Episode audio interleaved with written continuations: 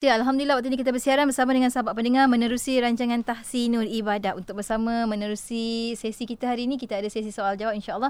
Bersama dengan tamu dah pun bersedia di konti untuk bersama dengan rakan-rakan. Tak lain tak bukan, kita tamu tak kita untuk Tahsinul Ibadah, kita ada Ustaz Ahmad Lufi Muharram. Assalamualaikum Ustaz.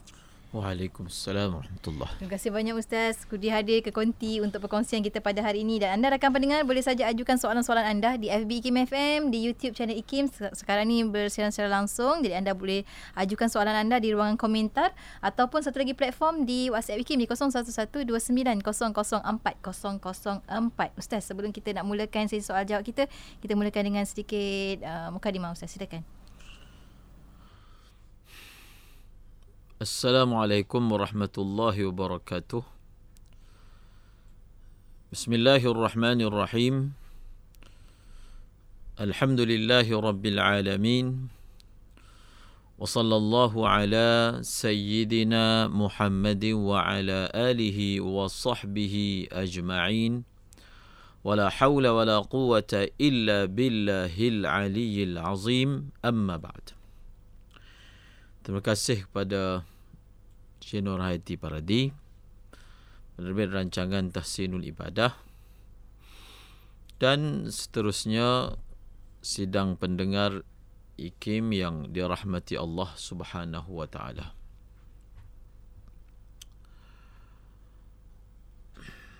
Manusia disifatkan oleh Rasulullah sallallahu alaihi wasallam sebagai uh, lombong. Ma'adin lombong. Lombong emas dan perak. Yang memberi makna bahawasanya manusia ini sebenarnya mempunyai kualiti mempunyai isti'dad mempunyai kemampuan yang terpendam seperti mana lombong yang kalau kita lihat pada permukaan tanah hanyalah tanah yang kotor, tanah yang berselut, namun sebenarnya di dalam tanah itu terpendam bahan galian yang sangat bernilai dan sangat berharga yang berbentuk emas dan perak. Begitulah juga keadaan manusia itu. An-nasu ma'adin kama'adinidh dhahabi wal fiddah. Manusia itu umpama lombong emas dan perak. Khiyaruhum fil jahiliyah khiyaruhum fil islami idza faquhu mereka yang semasa zaman jahiliyah adalah orang baik bila mereka memeluk agama Islam mereka bawa kualiti itu tetapi diterjemahkan dalam bentuk Islam. Diterjemahkan dalam bentuk ubudiyah ketaatan kepada Allah Subhanahu wa taala. Oleh kerana itu, kita kena melihat setiap manusia itu sebagai sesuatu yang berharga dan bernilai. Tinggal lagi ia belum digilap. Tinggal lagi ia belum dizahirkan dan diserlahkan. Apabila ia digelap, apabila dizahirkan, apabila diserlahkan, maka disitulah manfaat yang akan diperolehi oleh orang-orang yang berada di sekelilingnya. Justru ahli sufi mengajar kita supaya melihat manusia itu dengan pandangan yang baik. Paling kurang, paling kurang. Kalau kita dah tak nampak apa kebaikan yang ada pada diri dia, maka kita kata kepada diri kita dia adalah manusia manusia adalah ciptaan Allah dan ciptaan Allah ini adalah ciptaan yang terbaik seperti mana Allah Taala sifatkan. Maknanya kita melihat dia adalah hasil ciptaan Allah dan kita membesarkan Allah dan membesarkan ciptaannya. Semoga Allah Taala memberi kepada kita kekuatan pada zaman-zaman seperti ini yeah. supaya kita ini uh, seperti yang diajar oleh oleh Sayyidina Ali radhiyallahu taala anhu uh, habib habibaka haunam asa an yakuna baghidaka yawman ma wa baghid baghidaka hawnan ma asa an yakuna habibaka yawman ma kata Sayyidina Ali hadis ini disebut dalam kitab Al-Adabul Mufrad hadis terakhir. Uh, sayanglah orang yang kamu sayangi berpada-pada. Barangkali suatu hari nanti dia menjadi orang yang kamu benci. Dan bencilah orang yang kamu benci berpada-pada. Barangkali suatu hari nanti dia akan menjadi orang yang kamu sayangi. Wallahu a'lam Masya Allah ni apa tips menjaga hati Ustaz kan? Menjaga hati dalam memandang manusia yang lain Masya Allah. Terima kasih banyak Ustaz untuk pendahuluan mukadimah. Ingatan sangat bagus untuk kita semua sebenarnya. Dan kita akan mulakan sesi soal jawab bersama Ustaz Ahmad Lufi Muharram untuk anda ajukan soalan-soalan anda di FB Kim FM YouTube channel IKIM dan juga di WhatsApp IKIM di 0112900404 kita mulakan daripada soalan sahabat kita di uh, WhatsApp IKIM Ustaz daripada Selangor. Uh, Ibu Aziza kata Ibu nak tanya Ustaz kata kalau kita buat solat jamak Zuhur Asar sunat sebelumnya macam mana ya ustaz untuk ba'diyah dan juga qabdiyah ulama berbeza pandangan. Adakah ketika bermusafir dis, masih disunatkan sembahyang rawatib qabliyah dan ba'diyah? Uh, di dalam mazhab al-Imam Syafi'i ada dua pandangan. Satu pandangan ketika bermusafir tidak ada sunat rawatib. Dan ini adalah merupakan pandangan ataupun pendapat Sayyiduna Abdullah bin Umar radhiyallahu anhuma. Beliau ketika bermusafir tidak melaksanakan sembahyang rawatib. Dengan alasan uh, ketika bermusafir sembahyang yang fardu pun diringkaskan daripada empat menjadi dua dan apatah lagi sembahyang-sembahyang sunat yang lain. Hmm. Namun pendapat yang uh, kuat dan muktamad dalam mazhab al-Imam Syafi'i berdasarkan uh, amalan yang diriwayatkan daripada Rasulullah, diriwayatkan Nabi ketika bermusafir ada riwayat Nabi sembahyang qabliyah subuh. Uh, kemudian sembahyang fardu subuh. Maka telah menetapkan bahawasanya masih lagi disunatkan. Kemudian berbangkit persoalan bagaimanakah orang yang sembahyang jamak takdim boleh sembahyang sunat? Hmm. sedangkan antara sembahyang zuhur dan sembahyang asar itu tidak boleh dikerjakan apa-apa sembahyang kerana disyaratkan berturut-turut. Selepas selesai salam sembahyang zuhur iqamah dan sembahyang asar pula Maka jawapannya seperti yang disebutkan oleh para ulama, kaedah dia begini. Pertama, kita semayang qabliyah zuhur. Itu macam biasa. Setelah selesai zuhur, kita semayang asar. Setelah selesai asar, kita semayang ba'diyah zuhur. Mhm. Kemudian kita sembahyang qabliyah asar. Qabliyah zuhur dah selesai. Ah, Qabliyah zuhur, fardu zuhur, fardu asar, ba'diyah zuhur dan qabliyah asar. Dibuat selepas selesai daripada mengerjakan sembahyang fardu asar. Masya Allah. Terima kasih banyak Ustaz untuk pencerahan. Seterusnya soalan sahabat kita di WhatsApp IKIM. Uh, soalan berkenaan dengan solat juga Ustaz kata. Biasanya bila solat berjemaah kita akan ikut imam. Lepas bagi salam, baca zikir dan berdoa. Bagaimana jika kita solat bersendirian selepas bagi salam, solat wajib tu.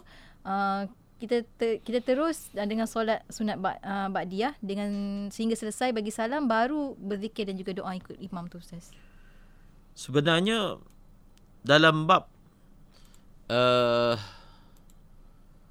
berzikir dahulu baru sembahyang sunat ataupun sembahyang sunat dahulu baru berzikir. barulah berzikir.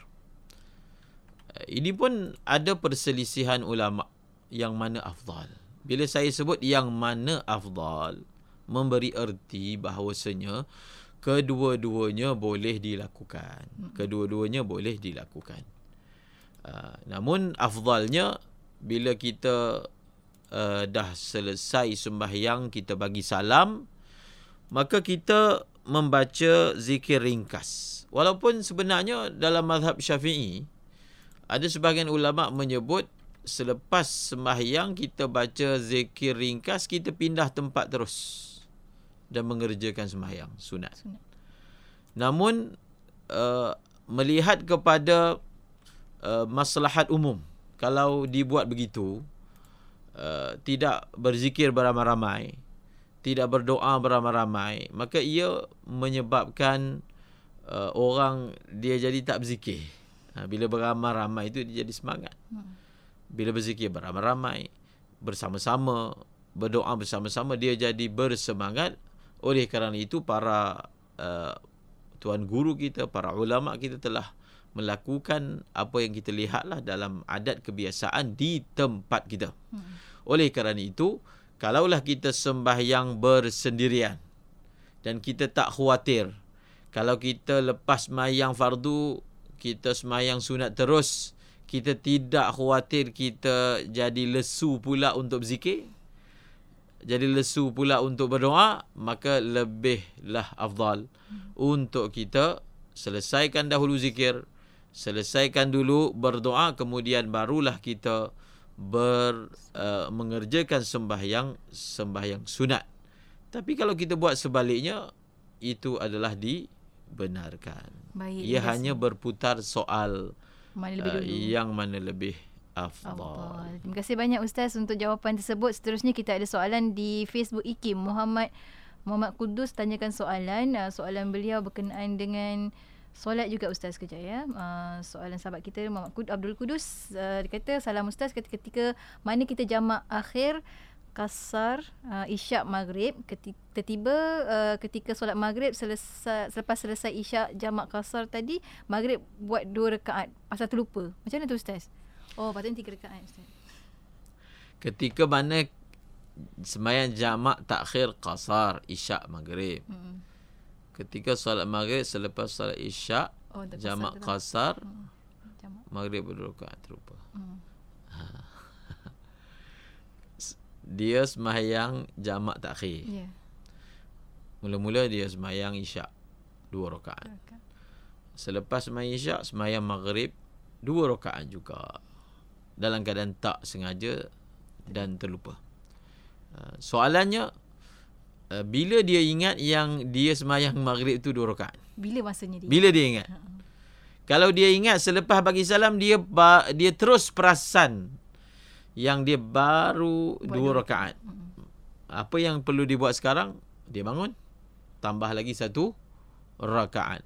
Tetapi kalau dia teringat, dia terperasan yang dia mengerjakan solat maghrib hanya dua rakaat sahaja selepas masa yang lama. Selepas 10 minit, selepas 15 minit dan seterusnya, dia hendaklah mengulangi semula sembahyang maghrib sahaja. Tidak perlu diulang sembahyang uh, insya, mm-hmm. hanya wajib diulang sembahyang maghrib sahaja. Kerana sembahyang maghrib tiga rakaat. Kita sembahyang dua rakaat, maknanya sembahyang kita tidak sah. Mm.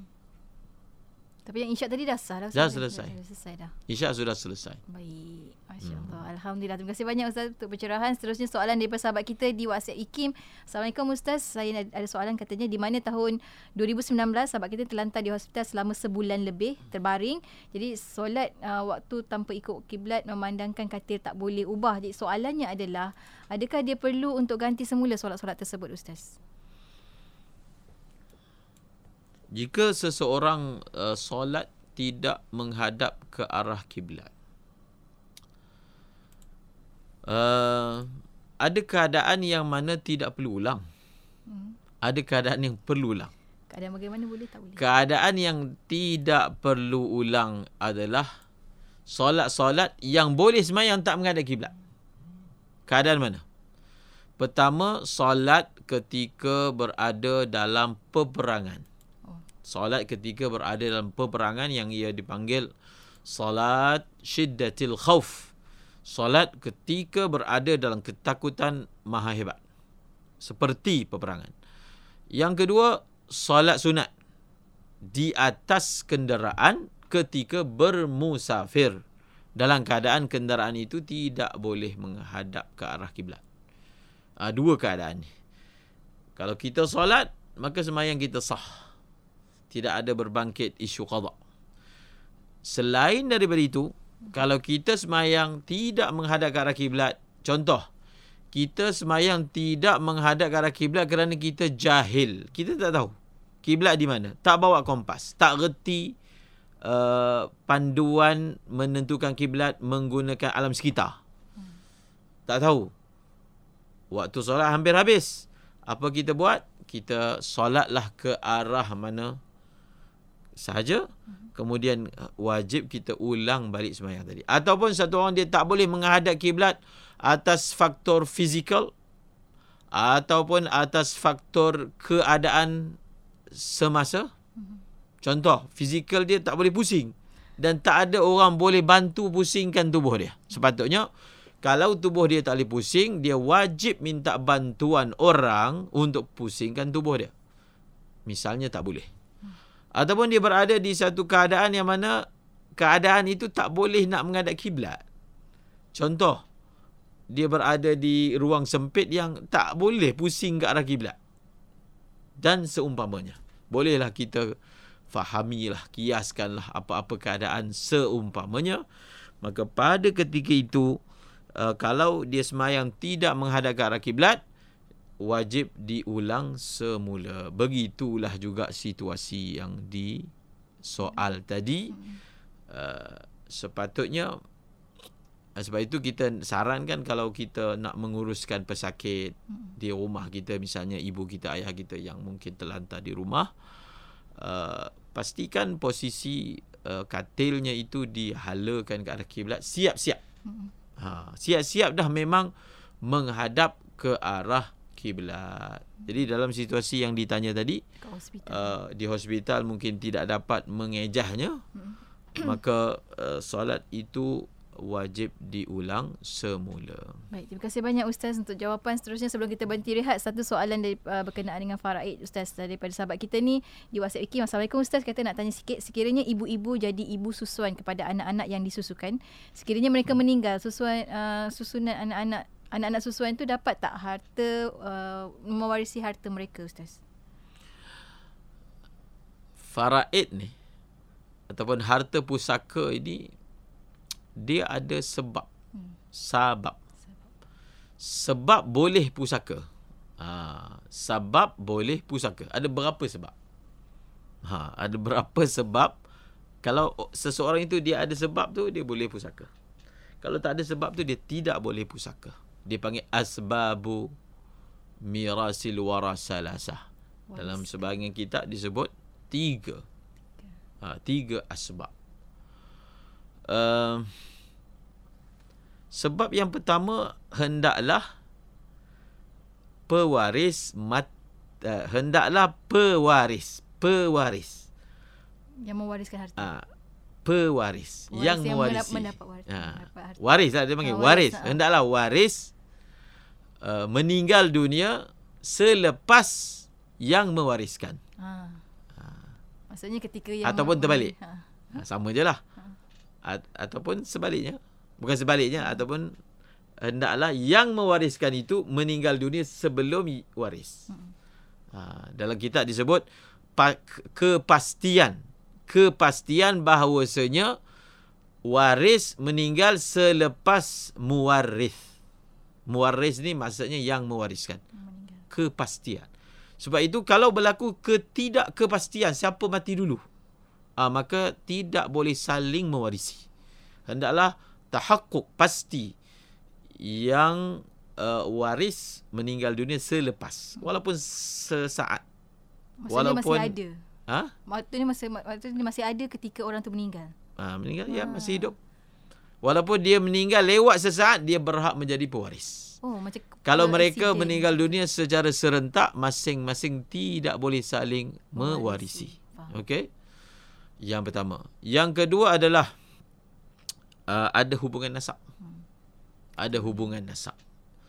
Uh, jadi hubungan nasab ni sama ada keanakan, sama ada Bapa. kebapaan ke atas. Kebapaan ke atas.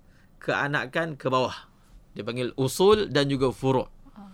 Ke atas tu seperti datuk, seperti nenek. Dengan syarat-syarat yang tertentu. dan uh, begitu juga uh, dari segi uh, se- sebelah menyebelah uh, adik-beradik dengan syarat yang tentu maknanya ada hubungan nasab bila saya sebut ada hubungan nasab maknanya sebarang sebab hubungan sesama manusia ada tiga ha, tiga. Kalau orang tu ada hubungan ada tiga sebab. Kemungkinan. Sama ada dia ada hubungan nasab ataupun ada hubungan susuan hmm. ataupun dia ada hubungan persemendaan Perkahwinan. perkahwinan.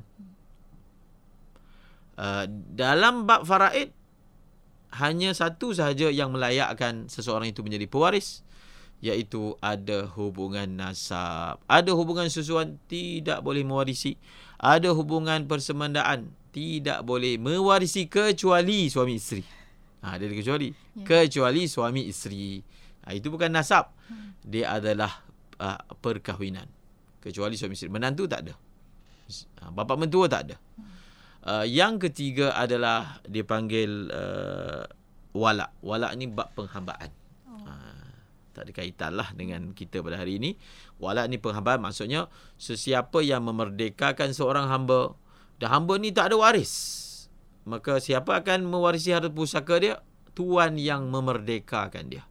Uh, Nabi SAW bersabda, Al-wala'u luhmatun ka luhmatin nasab hubungan wala ini seperti mana hubungan nasab dan sebagai ulama tambah yang ketiga yang keempat iaitu baitul mal baitul mal baitul, baitul mal. mal ni maksudnya kerajaan oh. ha, kerajaan iaitu bila satu orang ni dah tak ada waris langsung baitul mal akan ambil maka harta dia akan kepada Baitul Mal. Baitul Mal. Masya-Allah itu dia. Ha banyak kita belajar hari ini. Terima kasih banyak Ustaz. Kita akan berhenti rehat seketika untuk anda rakan pendengar jangan ke mana-mana teruskan kesetiaan bersama kami tentunya hanya di IKIM Inspirasi Inforia Islami.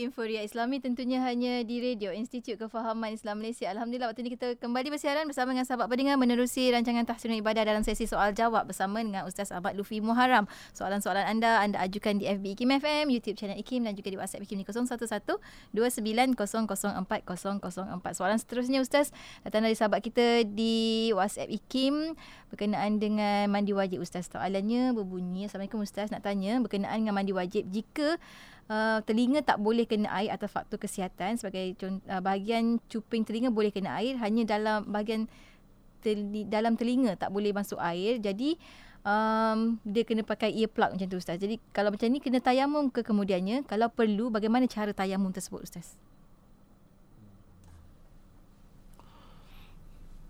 Apabila kita mandi wajib ada sebahagian tubuh kita tak boleh kena air. Tak boleh kena air. Hmm. Siapa yang bagi tahu tak boleh kena air? Doktor. Doktor bagi tahu. Itu syarat dia tu. Mesti yang memberi tahu tak boleh kena air itu orang yang berautoriti. Doktor yang bagi tahu. Maka kita basuh ataupun kita mandikan bahagian yang boleh semampu mungkin. Bahagian yang tidak boleh itu kita tayamum kita tayamum. Uh, bagaimana cara nak tayamum? Cara tayamum seperti biasa. Hmm. Seperti biasa. Uh, cuma mungkin nak ditanya tayamum dulu ke mandi dulu? Dua-dua boleh. Oh. Nak tayamum dulu pun boleh, nak mandi dulu pun boleh. Namun tayamum dulu lebih bagus. Ah. Sebab apa? Nanti dia bersih. Ah, sebab lepas tayamum kita mandi, akan membersihkan tanah-tanah yang ada kat muka kita yang ada di tangan, tangan kita. Uh, tayamum seperti biasa gunakan tanah. Uh, kemudian kita tepuk sapu muka. Uh,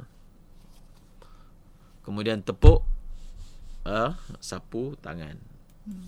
Uh, sapu tangan kanan kemudian tangan kiri. Masya Allah. Terima kasih banyak Ustaz. Ada demo lagi. Mana hmm. rakan-rakan pendengar yang mana ikuti di FB KMF dan YouTube dapatlah tengok macam mana Ustaz melakukan tayang sebelum tadi. Seterusnya soalan daripada sahabat kita yang seterusnya. Di WhatsApp Iking kata, ada kawan kirim duit untuk sahabat kita buat makan mak- makanan dan kirim ke masjid pada hari Jumaat. Adakah itu infak Ustaz? Uh, apakah ak- ada akad yang perlu sahabat kita ni buat dengannya untuk menyempurnakan hajat tersebut? Puan Ana tanyakan soalan tersebut Ustaz. Hmm. Uh, duit untuk saya buat makanan. Okey. Dia tukar masak je Ustaz. Hmm. Yang pertama, uh, adakah saya ni uh, mengambil upah daripada membuat makanan tersebut? Ataupun saya tidak mengambil upah? Maknanya sekadar membantu menyediakan makanan tanpa ada sebarang upah.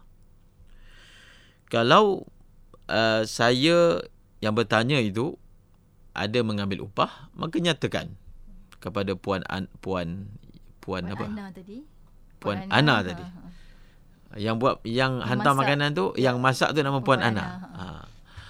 Uh, maka yang mengirim wang itu buatlah akad maknanya uh, awak buatkan untuk saya makanan sekian-sekian uh, uh, misalnya saya bagi okey berapa harga dia berapa harga dia termasuk jadi upah ke, uh, termasuk upah okey Ha, maksudnya kita jual lah. Kita hmm. jual makanan tu pada dia.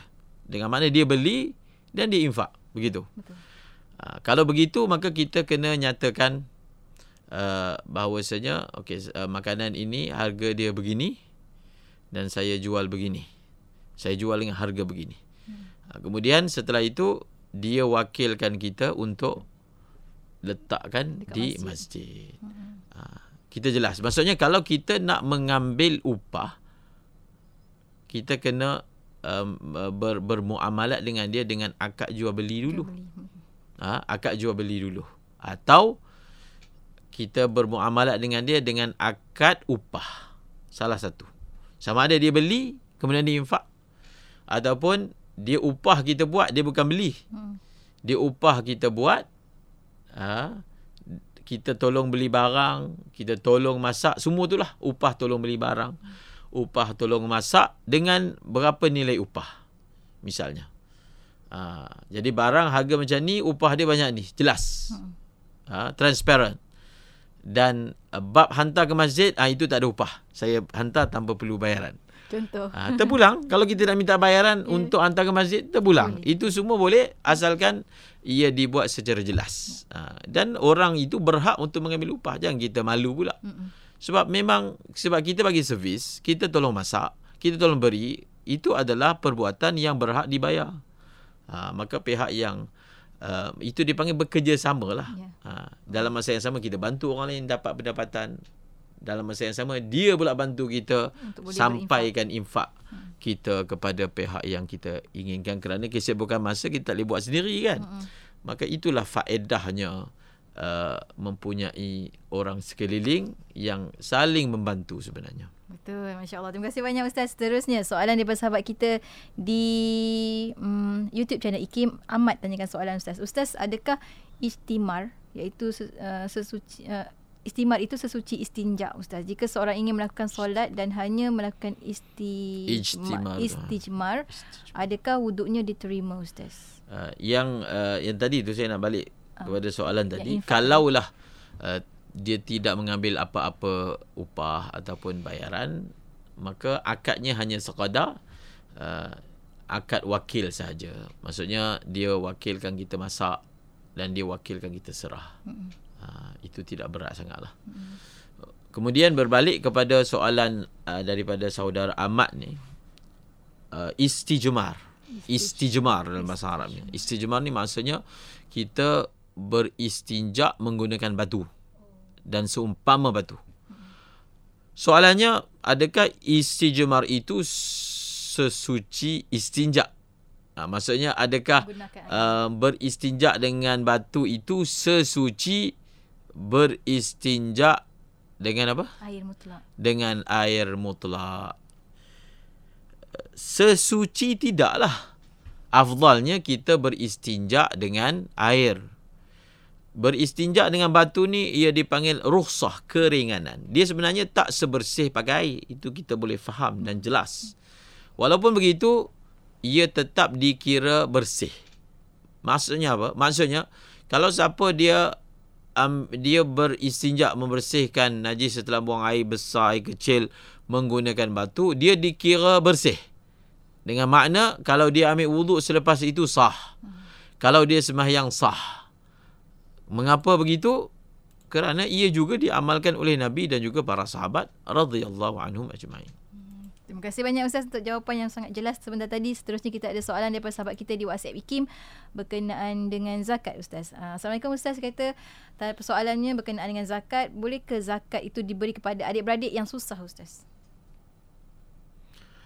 Allah Ta'ala berfirman dalam Al-Quran Is'alunaka maza yunfiqun قل ما أنفقت قل ما أنفقت من خير فللوالدين والأقربين mereka bertanya kamu uh, tentang uh, kepada siapakah yang mereka akan infakkan harta maknanya daripada segi lapangan dia ataupun uh, orangnya maka Allah Taala mengajar kita pertama kepada kedua orang tua yang kedua kepada kaum kerabat Adapun kepada kedua orang tua tidak boleh diberi zakat atas nama miskin sebab kalau ayah kita miskin, kalau ibu kita miskin, kita tak boleh bagi zakat.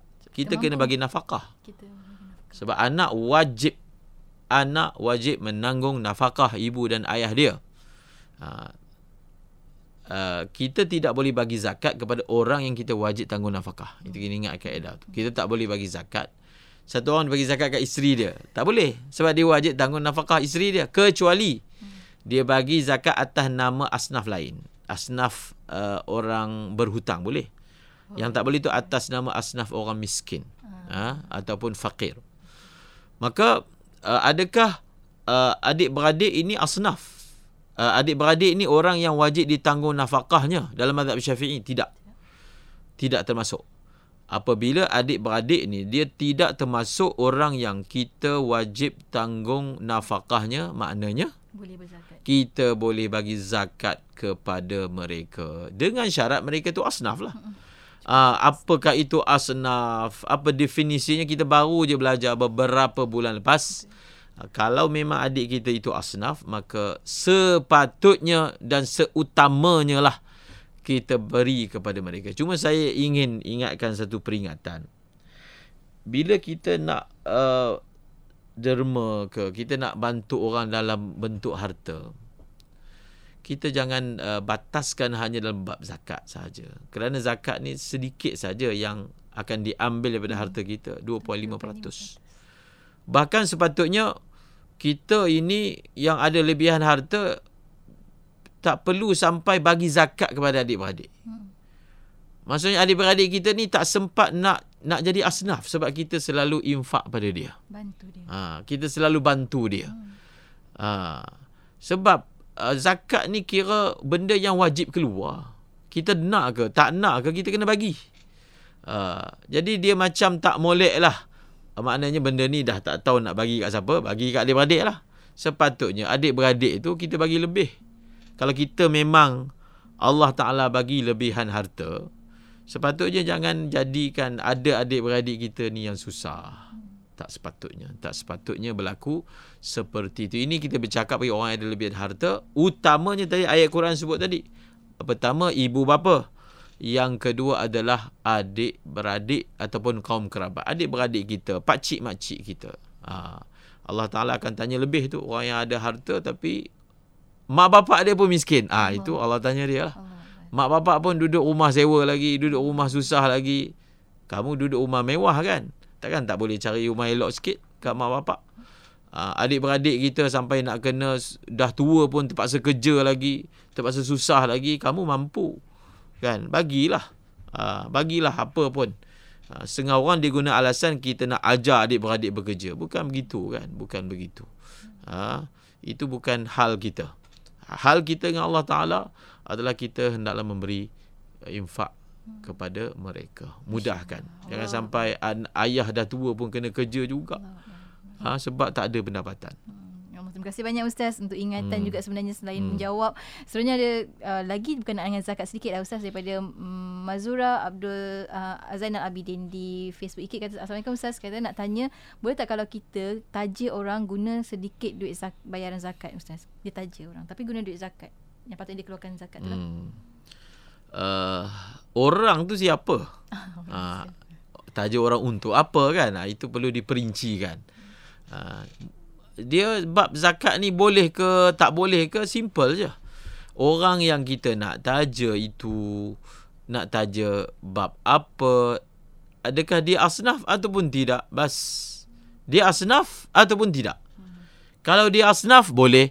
Kalau dia bukan asnaf tak boleh. Nak mem- mengetahui asnaf ataupun tidak asnaf kena kembalilah kepada pelajaran kita sebelum ini. Baik, seterusnya soalan daripada sahabat kita di uh, WhatsApp Ikim Ustaz uh, berkenaan dengan pembahagian harta juga Ustaz kata seorang wanita balu mempunyai hanya seorang anak perempuan dan wanita tersebut mempunyai seorang abang yang tidak ada anak lelaki, anak lelaki dan dua orang kakak yang masing-masing mempunyai anak lelaki Ustaz. Sama dengan soalan dia, ibu bapa wanita itu telah meninggal dunia. Bagaimana pembahagian harta wanita tersebut Ustaz?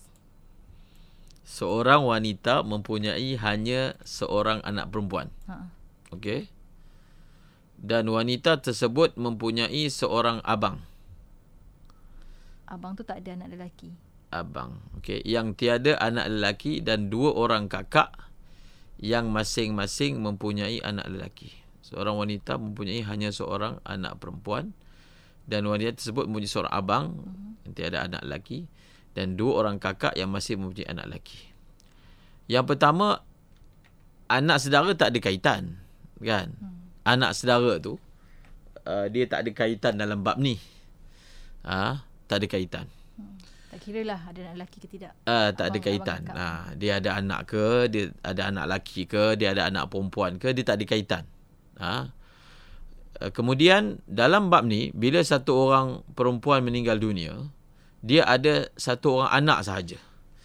So bila dia ada satu orang anak, anak tu pula anak perempuan. Puan. Ha. Dia anak perempuan ni uh, bintun dia panggil, bintun. Jadi bintun ni dia dapat uh, berapa banyak? Satu per dua? Paling banyak dia dapat adalah satu per dua. Satu per dua. Kalau dia seorang kan. Uh, dengan syarat tertentu iaitu dia panggil uh, tidak ada muasib, tidak ada tidak ada adik-beradik lelaki. Dia tak ada adik-beradik lelaki. Uh, dia tunggal sahaja maka dia akan dapat dia tak dapat semua. Uh, kalau anak lelaki lain. Tapi kalau anak perempuan dia hanya dapat separuh sahaja. Dia dapat separuh sahaja. Khalas. Kalau anak perempuan lebih Ustaz daripada seorang? Ah itu dapat 23. Oh 23. Ah 23. Hmm.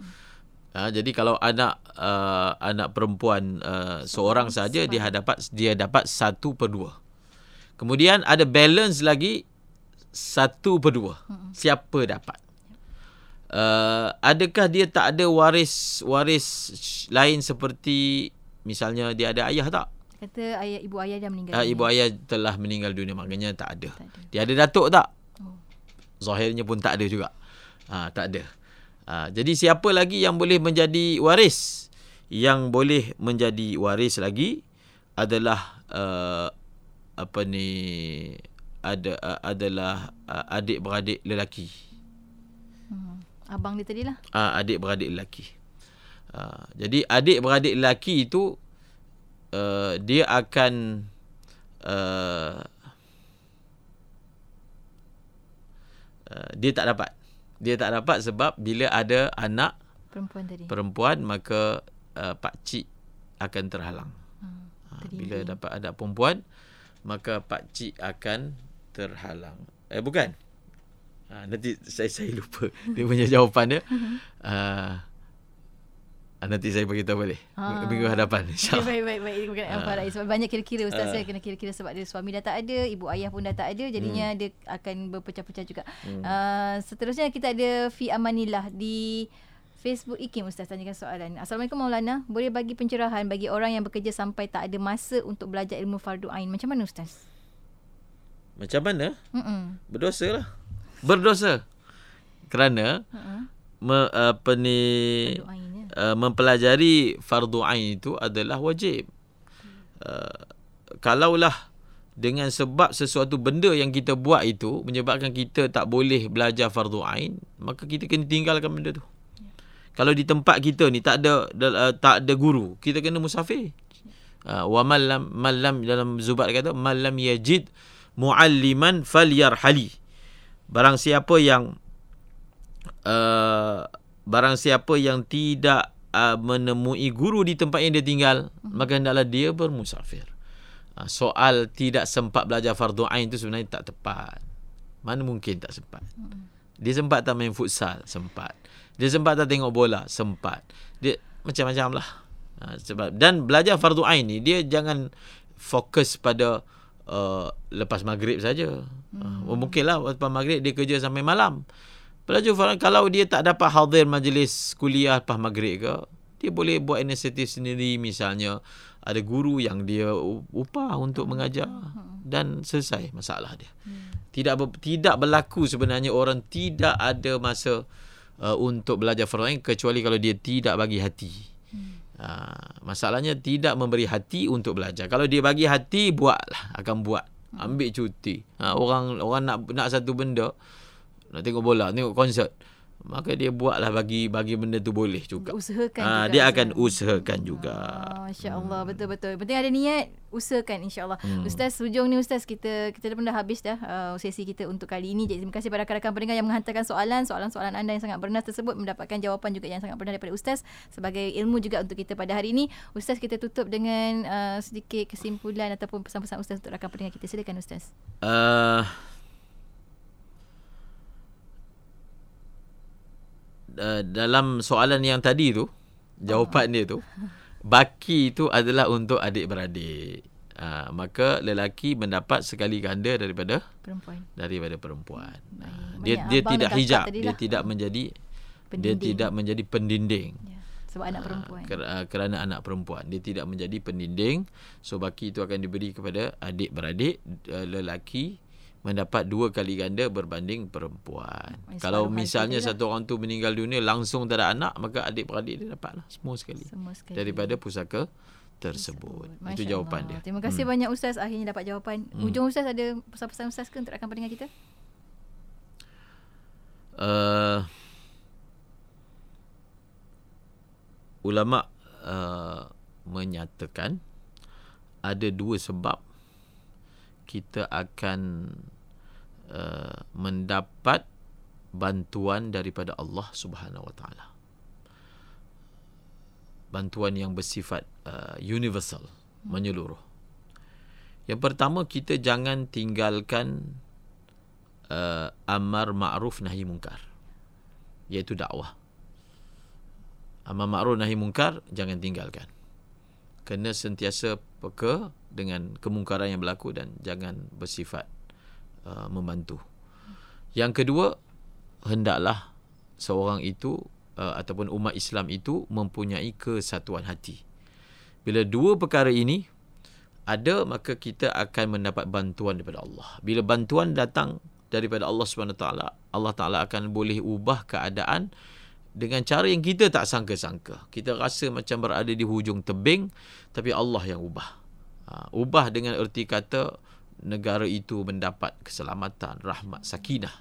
Ha, selagi umat Islam berpecah, kita tidak ada harapan untuk mendapat bantuan daripada Allah Subhanahu Wa Taala dan terakhir saya sebut uh, hadis daripada Nabi sallallahu alaihi wasallam Nabi SAW bersabda idza azzamat ummati dunya nuzi'an minha haibatul islam wa idza tarakatil amra bil ma'ruf wan nahya 'anil munkar hurrimat barakatul wahyi wa idza tasabbat ummati saqatat min 'ainillah. Apabila uh, apabila umat aku uh, membesarkan dunia apabila umat Islam membesarkan dunia maka kegerunan terhadap Islam lenyap. Orang orang bukan Islam tak respect langsung kepada orang Islam. Bila apa mengagungkan dunia dan yang kedua apabila umat Islam meninggalkan amal amar ma'ruf nahi mungkar iaitu dakwah ha, menegur ke keburukan yang berlaku maka mereka akan di uh, dinafikan daripada mendapat kefahaman al-Quran. Dan yang ketiga yang paling penting uh, seperti yang disabdakan oleh Nabi SAW apabila umat saling caci mencaci maka mereka gugur daripada pemerhatian Allah ataupun dengan erti kata yang lain Allah tidak pedulikan mereka. Wallahu a'lamu bissawab. Masya-Allah. Jom terus berjihad rakan pendengar. Semua kita ada tanggungjawab untuk berjihad untuk jangan cari kita sendiri insya-Allah. Terima kasih banyak ustaz untuk perkongsian dan juga pesan-pesan akhir tersebut sampai kita bertemu lagi minggu hadapan insya-Allah ustaz. Assalamualaikum. Waalaikumsalam. Dan untuk anda sahabat pendengar teruskan kesetiaan bersama kami tentunya hanya di IKIM Inspirasi Inforia Islami.